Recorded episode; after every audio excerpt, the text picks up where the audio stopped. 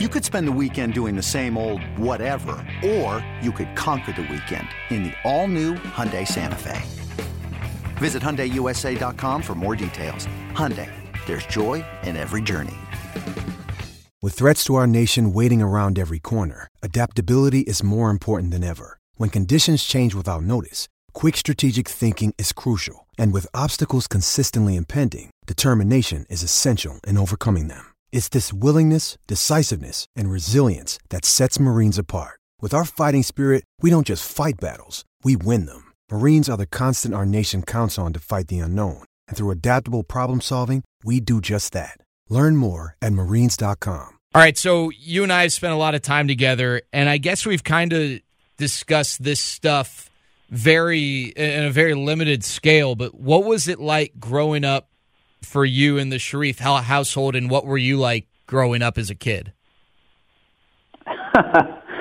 um, I had a very fortunate childhood. Uh, I, I didn't. Me and my brother didn't uh, want for anything. My my dad w- uh, is still at 83 years old a, a cardiologist. Uh, my mom is a social worker, so you know we were pretty spoiled, uh, both of us, in terms of just wanting and getting whatever we wanted. Uh, me and my brother, extremely, extremely competitive. Even even to this day, I'd imagine if it was like uh, have you know having you as a little brother, like you, we could still get in a fist fight here and there. We could still you know wrestle and take it over the edge. It's still a good idea for us not to play games against one another. You know, there's a smashed lamp lampshade from a Madden video game. We'd come home and uh, my mom would hide and get rid of the ping pong paddles, or we weren't allowed to go play basketball in the back because we just couldn't play uh, with one another without it breaking into an all-out war. So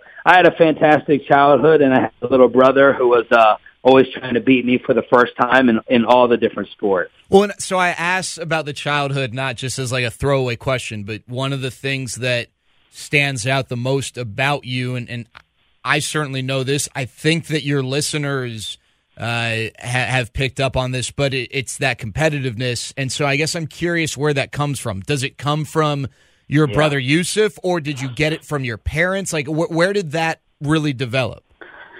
Uh, that's a really good question. You know, I I think you either ha- you you have it or or you don't. You know, like my dad isn't from this country. My dad doesn't know anything about football. He knows about, you know, cricket. I'm not making a racial joke here, but it's true. He knows about cricket and he would watch basketball with us. Like the only sport I would watch with my dad, like we would he'd send me into the movie store to get back then it was like WrestleMania, the Royal Rumble on VHS and it came out like weeks or months later and we'd watch that, me, him and my brother, or we'd watch the NBA finals. And I, I, re- I really attribute it to watching do- sports documentaries. Do you remember the 30 for 30s?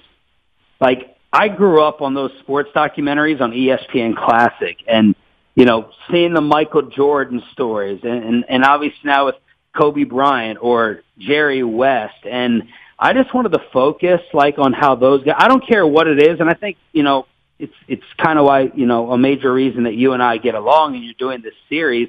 I'm very interested in knowing what makes like geniuses tick. Like I don't care what field it is, you know that me and you, if you, we're out to dinner, I know I ask the most questions of anyone, and I'm not doing it to be fake or that throwaway question that you reference. I want to know uh, what makes these people brilliant and really, really successful. Uh, and I want to be at the top of my field. And and I guess if I was gonna, you know, uh, attribute it to one parent, I'd probably say my dad. Like my dad is a tireless worker. Like he cannot be home. He grinds.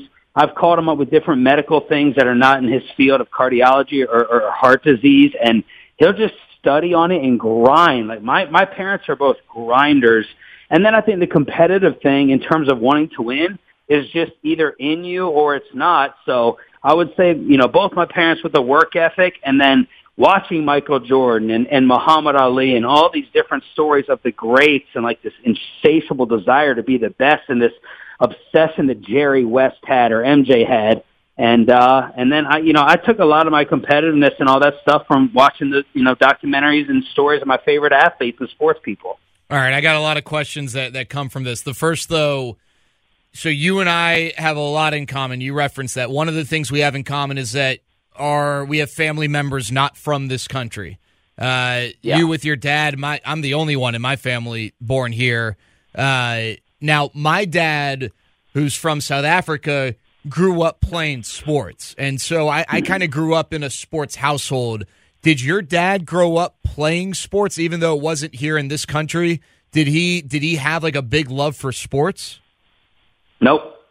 No love for sports. Uh, I mean, my dad isn't particularly coordinated. I think he'd kick around the soccer ball a little bit, and he might play a little bit of cricket, and and that is it. For me, it was my mom. Like the first sport I played, she just said, "Get in the car," and and we went and went to a little league tryout, and that was like my first experience with like t-ball. And my mom is the one that would throw to me in the backyard, or my mom would go to the tennis court with me. And my dad is always working. You know, he he'd get home at seven or eight p.m. and it would be my mom that is sitting there practicing the sports or playing horse with me. Like I can sit there and impersonate all my mom's uh, different techniques on on a court or on a field or throwing the football with me. So my mom was kind of like the sports dad. So no, my dad has zero sports experience in terms of playing it. None. I didn't even I didn't even real quick have I, I grew up without cable. So like in terms of loving sports, my buddy Jake, who you've met, we've gone out to lunch with. Uh, I, I live in the, my parents live in the country, so we didn't have like cable television. I'm talking ESPN, TBS, TNT. I had regular, you know, bunny bunny ear uh, channels. So when there was a game that I was obsessed with, he would sit there and, and hold the phone up uh, to the TV, and that's how I'd follow along with the biggest games. But zero, zero sports influence from my dad. It was my mom who I was playing all the games with. Okay, sports aside, just in general, what was it like for you growing up with, uh, in this case, your dad being from another world, essentially, in a different culture, and and uh, getting that that side of things? very disciplined. Uh, my dad, you know, I always remember him preaching like culture and manners and conduct yourself in this type of way. And you know, like when I, when my brother and I would walk into the house, the the first rule was go wash your feet. So like if you come over to my house now, it always it drives me insane and it always amazes me how people put their shoes on their couch or how they put their shoes on their bed. Like even on TV, I'll be watching, and these people are putting their shoes on their bed. Or the, when someone comes to my house and they put their shoes like on the chase or whatever the middle thing is in the middle of the living room by the couch, I'm like, I stare at it until they get the message, like, take your shoes off. So my dad was wash your feet. You've been dirty all day. He would teach me uh, manners at the table, you know, uh, on how to etiquette school he went to. So with the spoon, make sure you're eating soup going outwards. Don't sit there and slurp it towards you. Proper English, proper grammar, uh, how to respect your elders. It doesn't matter with my dad if he says that the freaking sky is orange. You have to say it's orange uh, because he's older than you, and older people know more. So my dad is very, very big in terms of you know conducting yourself properly, having manners, act like you know you've been raised the right way, and uh, and and and he's very big on morals and ethics. You know, like he's a physician and. He'll he'll he'll always bend the rules for the patient. You know, uh, he believes in doing the right thing, uh, you sent me a text the other day, and I get myself in trouble at work. You sent me a text saying, "Yeah, you know, I respect how sometimes you'll put your neck on the line to maybe get in trouble." And I think that's because of my mom and dad, because they always preach doing uh, the right thing all the time, as corny as that sounds. Well, that's something we're going to get into in a little bit. But for for people uh, who don't know, your dad is from. He's from India. My uh, my dad's side of the family split up in India and, and Pakistan. Got it. And your mom is American. Yep, she's straight. She's straight American. She's got a lot of German uh, in her family tree, but she was born and raised in Maryland, and she has not left. okay. Uh, and so your dad's in medicine. Did you ever want to get into medicine, or from an early age were you pretty set on doing what you're doing now?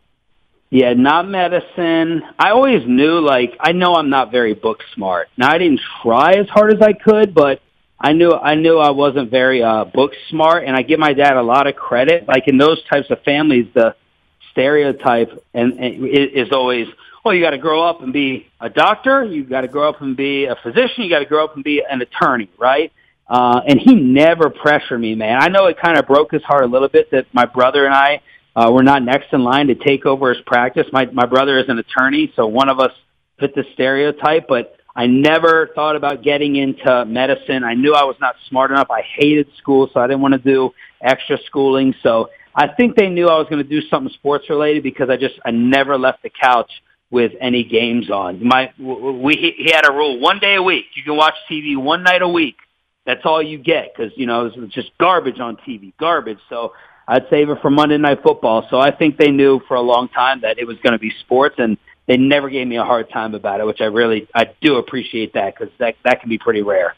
All right. So a second ago, you mentioned uh, speaking your mind and stuff, and and I think that is another defining characteristic of yours.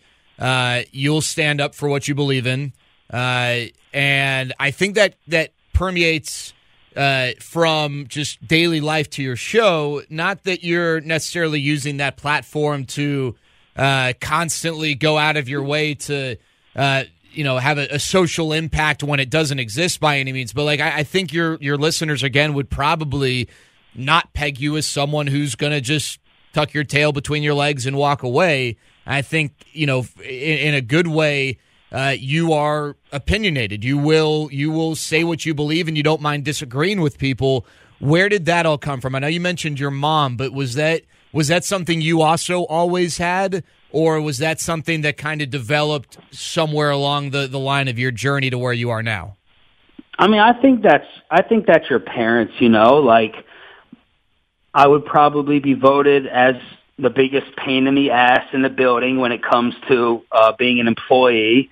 Uh, I think my bosses know I'm coming from the right spot, but if you said, guess who is raising a stink about this, or guess who has a problem with this policy, or guess who thinks this isn't fair, I know that they probably have my name come out of their mouth. Um, uh, but, but, you know, my mom being a social worker is a huge thing with that.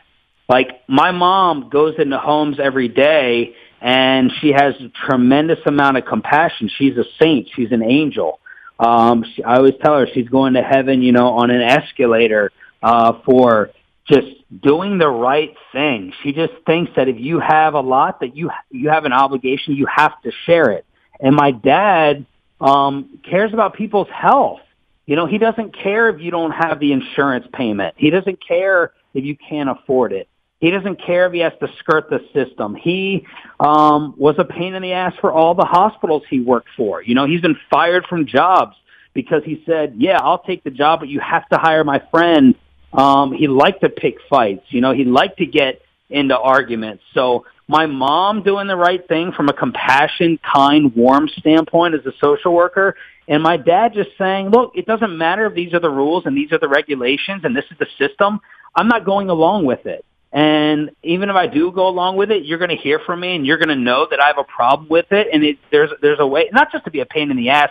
I don't ever try to like, I don't want to argue just for the sake of arguing. You know, I just think if something's not fair, something needs to be done, then people need to know that you're not just going to lay down and take it all the time. And, and a lot of that, like, I have a lot of friends who they're like, "Oh man, I you know, I just can't speak up. I can't I can't say the same thing sometimes that you do."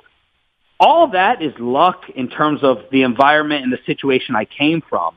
Like if if I can say some things sometimes or take stances because I don't have to worry about my next check necessarily. You know, it goes back to growing up very very lucky uh, in a family who is pretty well off. So I don't always have to worry about that safety net not being there underneath, and that allows you to be a little more, you know, risky and a little more outspoken. So I got to credit my parents for that because I understand people having to make choices based upon, you know, that next paycheck and job status. But I've always been able to go out a little bit more on a limb, I think, because um, I, I have that safety net of, of what my parents uh, accomplished themselves.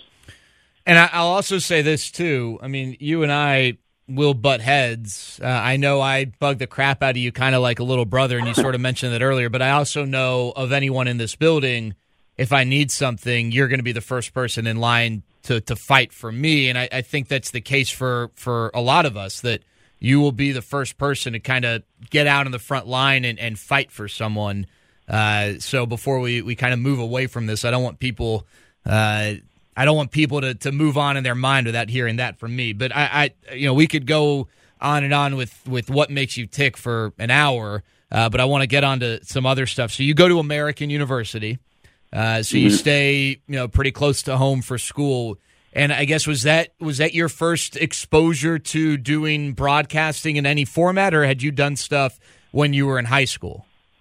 High school, I interned for the local radio station. So the local radio station in my town uh, was like a four station cluster in this little small building. They did country, oldies, uh, news talk, and um, like FM pop hits. So uh, that was the first uh, that was the first radio experience of uh, interning at that radio station in high school. Okay, so I know it's it's different for everyone. Some people go to college and they don't ever do anything that they uh, set out to do from their time at yeah. college or whatever. But but what was how, how was your college experience uh, impactful to what you're doing right now?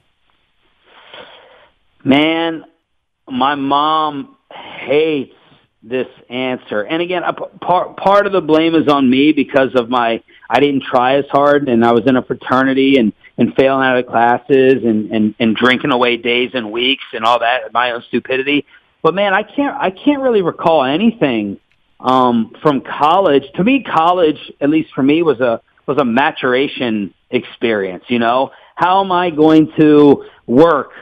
Uh, how am I going to party? How am I going to conduct myself with all this freedom? I can't remember one thing from a broadcast journalism class. I think uh, journalism ethics was my favorite class with with a Dr. Watson. But I interned at the Sports Michael, uh, the Sports Michael, the George Michael Sports Machine, George Michael Sports Machine was like Sports Center before Sports Center. And you interned there.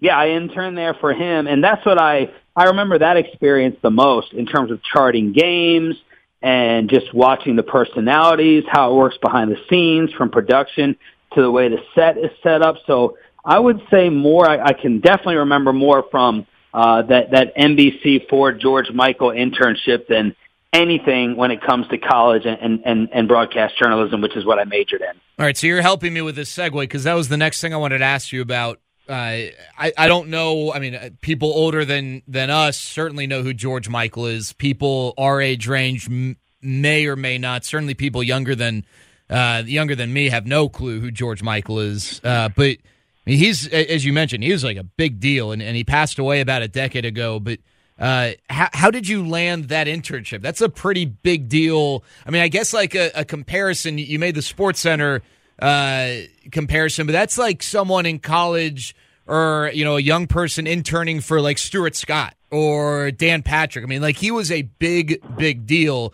So how did you get that, and, and what was that experience like?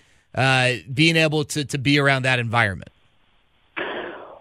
I got it, I believe, through school. I, I remember the guy who helped me out with Adam Apirian was a good uh, was, was a guy I looked up to in college. But I can't remember if he connected me to it or uh, it was just being offered up through our communications program. I think it was the communications program. George wasn't as big then because obviously Sports Center had been out for a while. Now I went to college from '99 to '03, so obviously you know, uh, there were there were a lot more sports outlets um, that were there for you to consume your news. Um, and it wasn't a mind blowing experience. You know, I was probably a little bit disappointed. I saw some of George's uh, personality and the, and the ego behind the scenes, and you basically went in and you learn how to chart games. So you sit there and you write down a timestamp. You know, ten, twenty three, thirteen.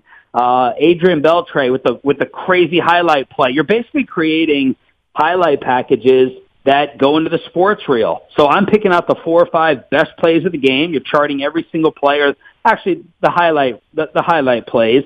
Because first I was interested in play by play. So I'm sitting there trying to practice the play by play to myself as I'm looking at all these games on a wall of monitors, which was really really cool. But you're basically taking notes on the best plays, handing them over to a producer and someone way above you, and then they review the three or four plays. And does that make it into the broadcast? And then um, you go in and watch the taping. And this would be late. Uh, this would be late, late, late, in an inconvenient time. And George just loved having an audience. So I just tried to go as often as I could to sit there and have George uh, see my face, and you sat there and watched him on his rinky-dink set, which it looked awesome on TV. but you saw, you know, him hitting these cardboard boxes of the play and the rewind, and you watch a guy perform in front of the camera, and um, that's that's the way that went. It wasn't a mind-blowing internship. At the same time, I would drive weekends back to my hometown and do a TV internship at my local station. So I'd drive two hours. I'd get done with my classes on Friday and I would drive two hours to Salisbury, Maryland. Salisbury is probably like 40, 45 minutes past my hometown. Uh, Salisbury University, legendary D3 Seagull program, about 40 minutes from Ocean City, Maryland, and I would intern there doing TV uh, for the weekends, and that's where I got that's where I got really great hands-on work. You got to carry the camera out to every single event. You got to chart. You got to learn how to edit. You got to you get to go on air. Uh, so that that was really the, the best college experience for me, about two hours away near my hometown. All right, so and and I'm sure I might be skipping stuff along the way, but you mentioned play by play. So you spent some time broadcasting uh, in the CBA. I don't think you yeah. and I have ever talked about this. No, CBA, the Rockford Lightning, uh, the Continental Basketball Association. So, like again, uh, I I love the NBA. Like, you know, if I could be Marv Albert or Bob Costas, that's what I wanted to do. You know, I didn't love baseball as much as I did basketball. So I'm like, I want to do NBA play by play. So I graduated and I sent out my, my resume. I didn't have a resume tape for play by play, but my resume to every single CBA team, every single minor league team, baseball, basketball did not matter. Wait, can I ask and, you a quick uh, question? Did you not? Yeah. Were, were the opportunities not there at American for you to broadcast like American sporting events on like the student station? Because I know every school is very different mm-hmm. and like what opportunities exist and don't exist. Right. But this is where I was lazy and dumb. Like I didn't say, "Hey, let me go be the." Uh, I, I didn't. I didn't apply myself to go be the play-by-play voice of Americans basketball team. We had Jeff Jones there, who coached at Virginia. Yeah. Um, and you know, we had a we have a D1 sports program, even though there's no football. So I definitely definitely should have tried to do that more. But I was pledging, and I was worried about having fun, and I was you know drunk in classes, and I'm like, I'm not going to do all this stuff. So that's why I screwed up in not having a resume tape. But the CBA, Rockford Lightning, Isiah Thomas used to run this team, be part of the league um, and they're like, you can come here. Uh, you got to work nine to five in our sales office. That'll be the money you make off commission or however many season tickets you sell. And then we'll set you up with a roommate and you can be the color analyst. I wasn't even the play-by-play guy. I was a color analyst. So I'm as qualified as Fisher was for your, for your broadcast from the Legends. Uh, so yeah, I was a color analyst for the Rockford Lightning for one year. Worst town I've ever lived in. Um, and I fought tooth and nail with the coach, who was also the you know GM all the time. So I went back home in the off season, and I, I never left after that. All right. So again, I mentioned we are going to be skipping ahead, but you you prior to coming to the Metroplex, you were in Kansas City and had a lot of success uh, in Kansas City. Uh, one of the things I want to ask you, because because I experienced this when I lived in Michigan, and, and I had to do a, a talk show what are some of the challenges of being a sports talk show host and personality in a city in which you are clearly not from? And and and not only do the listeners know that, but you also maybe when you get there at least don't totally understand all of the sports history uh, yeah. that goes into being a fan in that city. Yeah, huge, huge, huge problem. You know, um, and now I understand why, you know, b- before I was like, why doesn't this boss want to hire me? Or why can't I get into this market? And why this? Well, I know I'm better than this person. And, you know, that's probably the thing I would probably say is my, you know, my biggest achievement personally and with RJ is having the success in DFW that we've had given our backgrounds. You know, we're both from the East Coast. Um, the ticket, here is established kind of more chill, easy listening radio. We're loud, boisterous, kind of in your face. We like to argue and debate. A lot of people frown upon that, look down. Um, and then, you know, I grew up in D- I, I grew up in Maryland and, and, and DC, and I was a Redskins fan, and that's probably the biggest mistake I made in coming here. Now, I give credit. Bruce Gilbert hired me, uh, and and and Bruce is thought of as you know one of the Michael Jordans of, of of programming, and he said, you know, the best advice we all get, right? Be yourself. And I was like, screw it, I'm just going to be myself, and I'm going to be honest. And if it irritates some people, then you know the whole the, the old Howard Stern line of you know people will listen if they love you, and the other half will listen if they hate you. So I'm just going to be honest about it, and you know get under some people's skin, and and and with my honesty, I wasn't doing an act or a bit, and that that definitely was a mistake, you know, because you're going to lose some fans that are never ever going to come back. But in Kansas City, it was a little bit easier um, because I'm not I'm not going in as a fan of any of the rival teams. You know, I'm not going in as a Denver Bronco fan uh, who also loves the Kansas City Royals rival. So uh, I tried my hardest to sit there and learn about all the teams, respect the history, go out to the to Kauffman Stadium for every game that I could, go out to Arrowhead. Um, go to Lawrence, which I did for you know Jayhawks, uh, uh, Jayhawks Missouri games. So it's really, really tough, man. It's really, really challenging, and, and that's why I'm really, really appreciative of, of of of the listeners we have in DFW, like not not totally shutting us off and giving us a chance because Texas is a very stubborn place. You know, it's a very provincial market, um, but I think people respect that I'm going to be honest, and I don't want to see the Cowboys do badly. I, that's why I'm always honest in terms of saying I want the Cowboys to go undefeated every year and win the Super Bowl every year, along with the Mavericks, Stars, and Rangers, because that creates a sports ratings bonanza. I always care about my career over my my favorite teams. You know, I always say I root for I root for ratings. I don't root for any teams anymore outside of DFW because that's best for business and that's best for the wallet and the paycheck and the ratings. But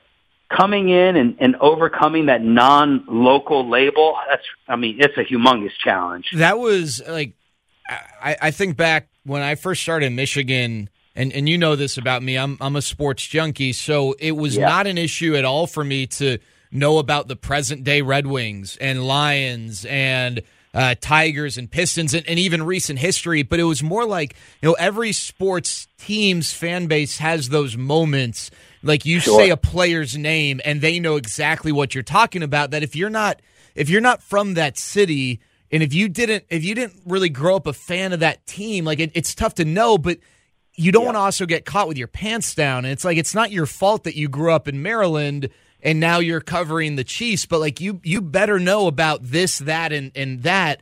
And that yeah. to me was like that was so tough.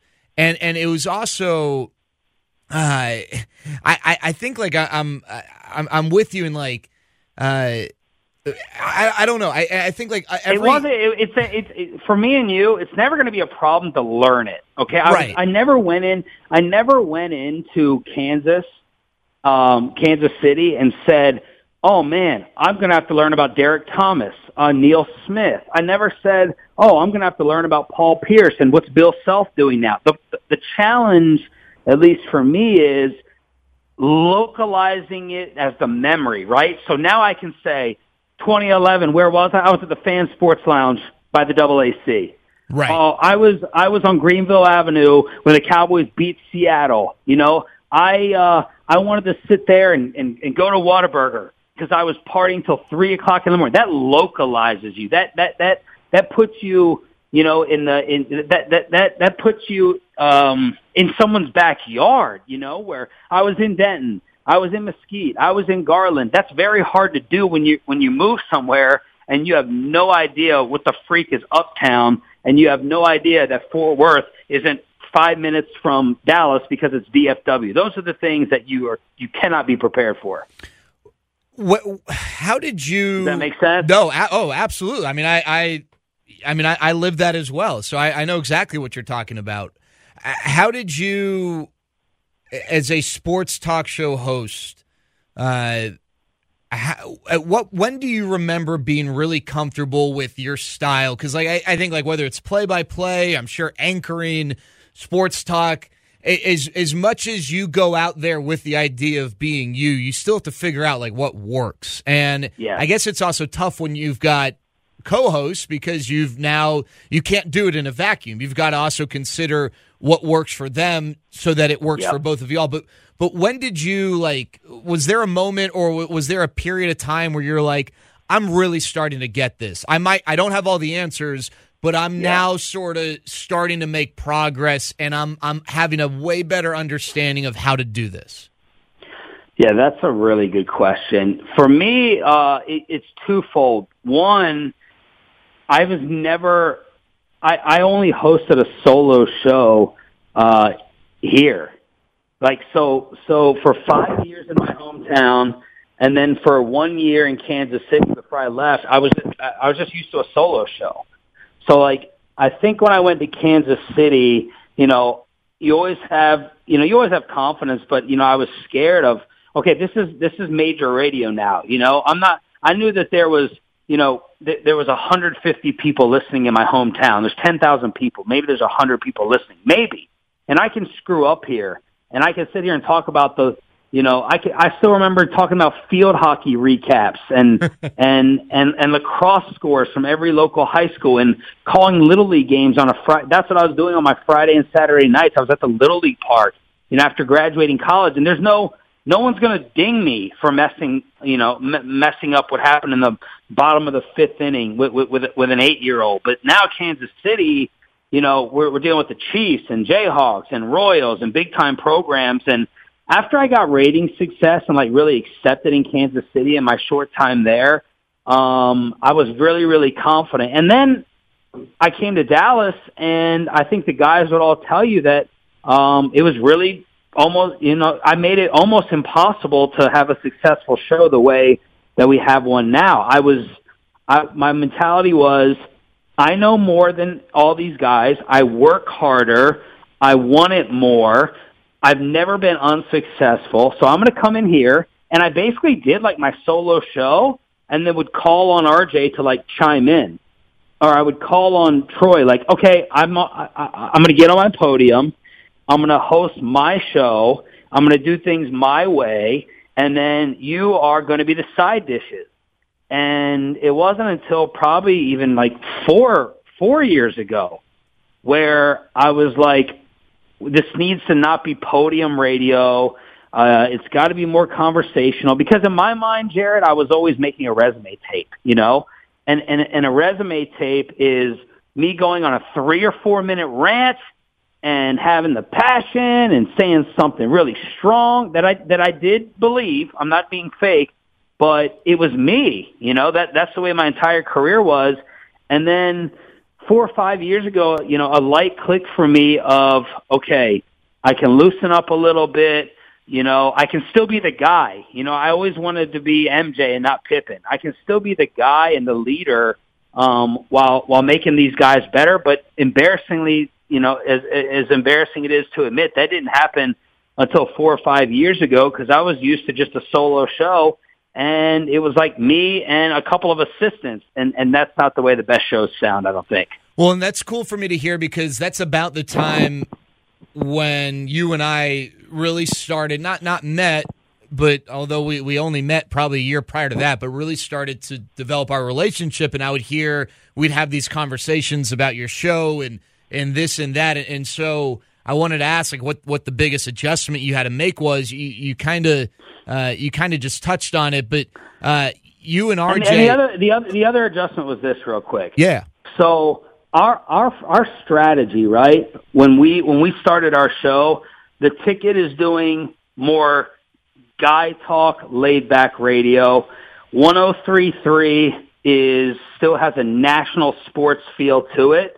So we all looked at this and said there's the opening in the market like let's just go all local sports let's just go all local sports well how is how is one of the other two stations not just doing that 24/7 so because I took that like a little bit too serious. My my biggest mistake is what was not being loose enough.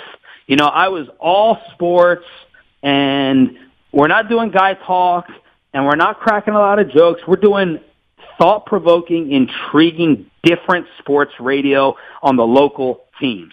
That I put in my mind is the formula. That's what the, bo- the, the boss wants. That's the game plan. And he, I know, you know, and, and he would probably tell you he wanted me to loosen up a little bit, but I was just like a drill sergeant with the game plan.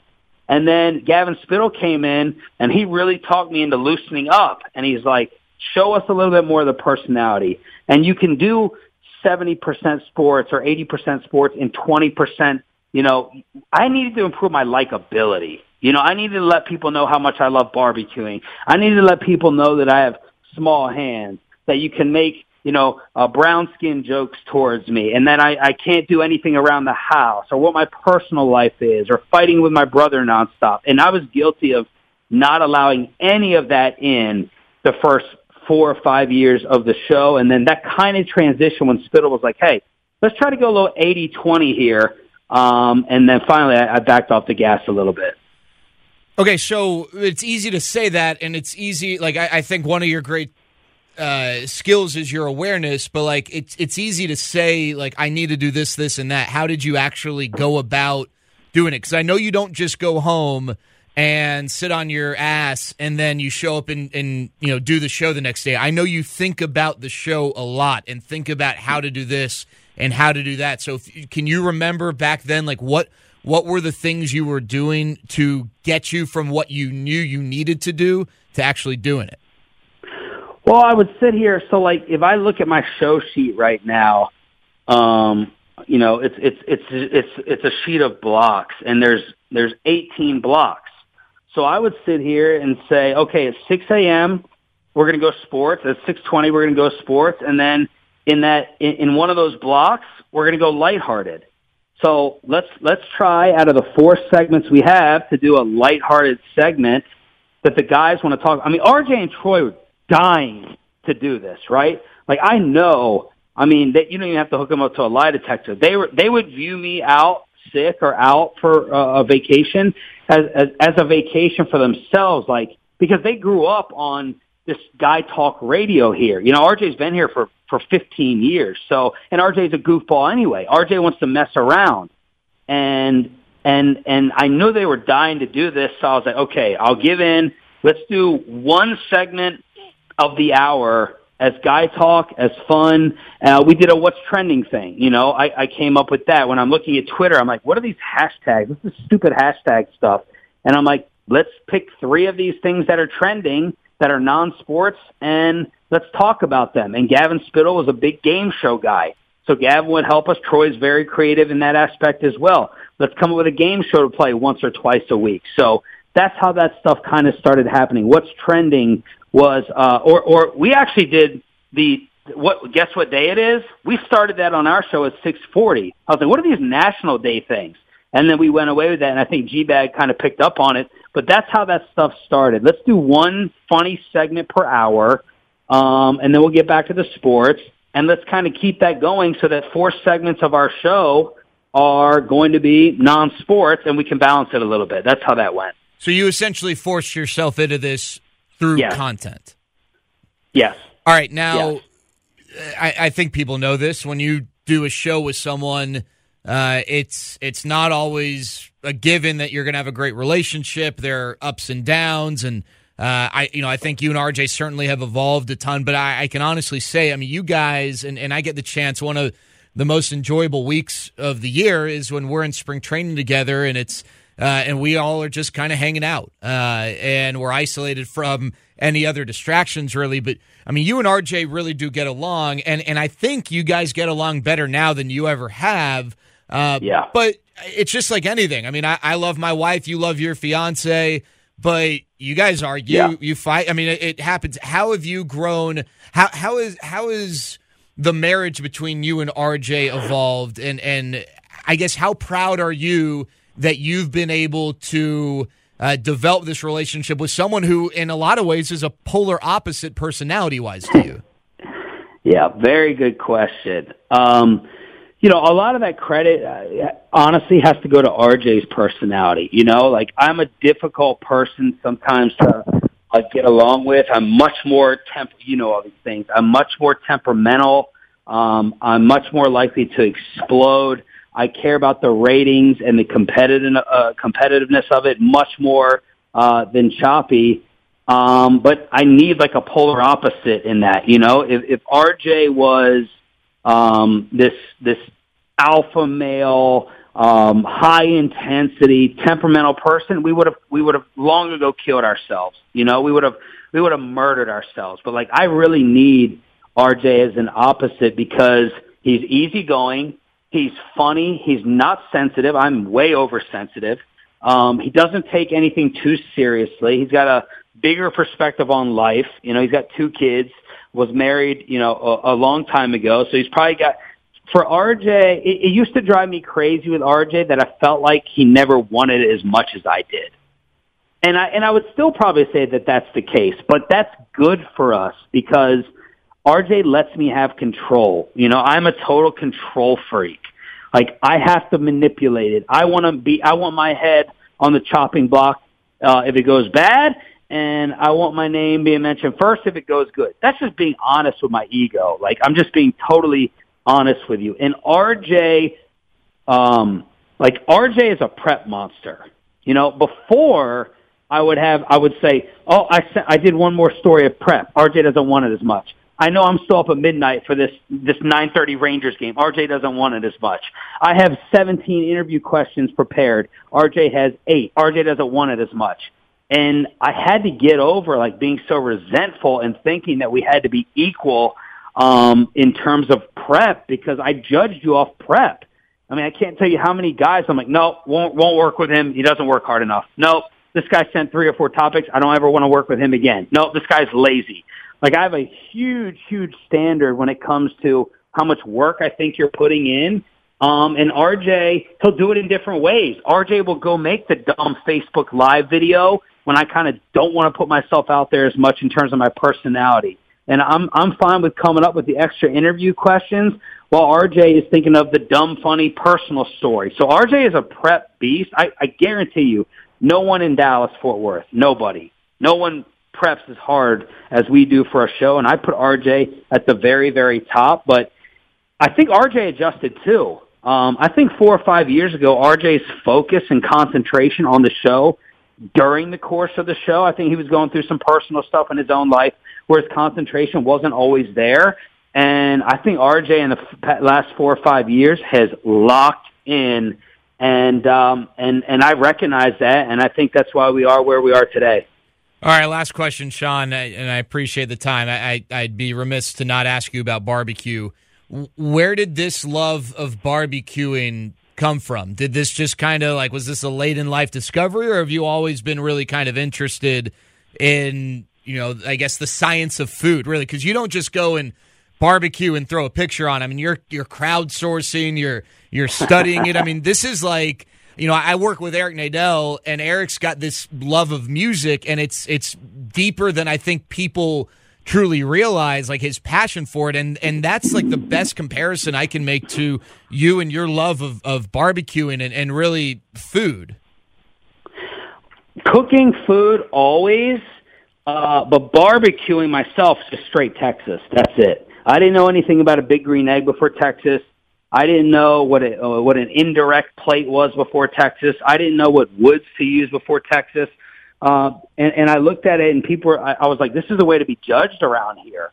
Like it, it was part love of food, part wanting to fit in, and then part competition. Like, okay, uh, you're going to be judged and looked upon how you smoke a brisket around here. So like, let's just dive into it and see if I can make better ribs or wings than Gavin Dawson, which apparently I can't better than Gavin Dawson over two. But you know, can I can I can I master this uh, as something that is viewed as religion around here? Uh, so I didn't know anything about barbecuing or how to smoke something, uh, uh, brisket, ribs, or anything else until I moved here.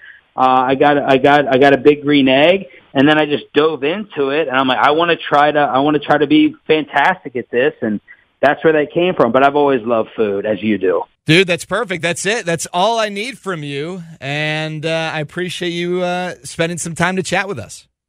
Well, Sandler, thank you for the time. I really am honored uh, uh, to do this. This is kind of like my own ESPN Classic Sports Century, so I feel honored. And I want to say this: you can cut this out of the interview um, because I, I know that you'll be embarrassed by it. But the reason that Jared and I click is because we have the the same desire to succeed.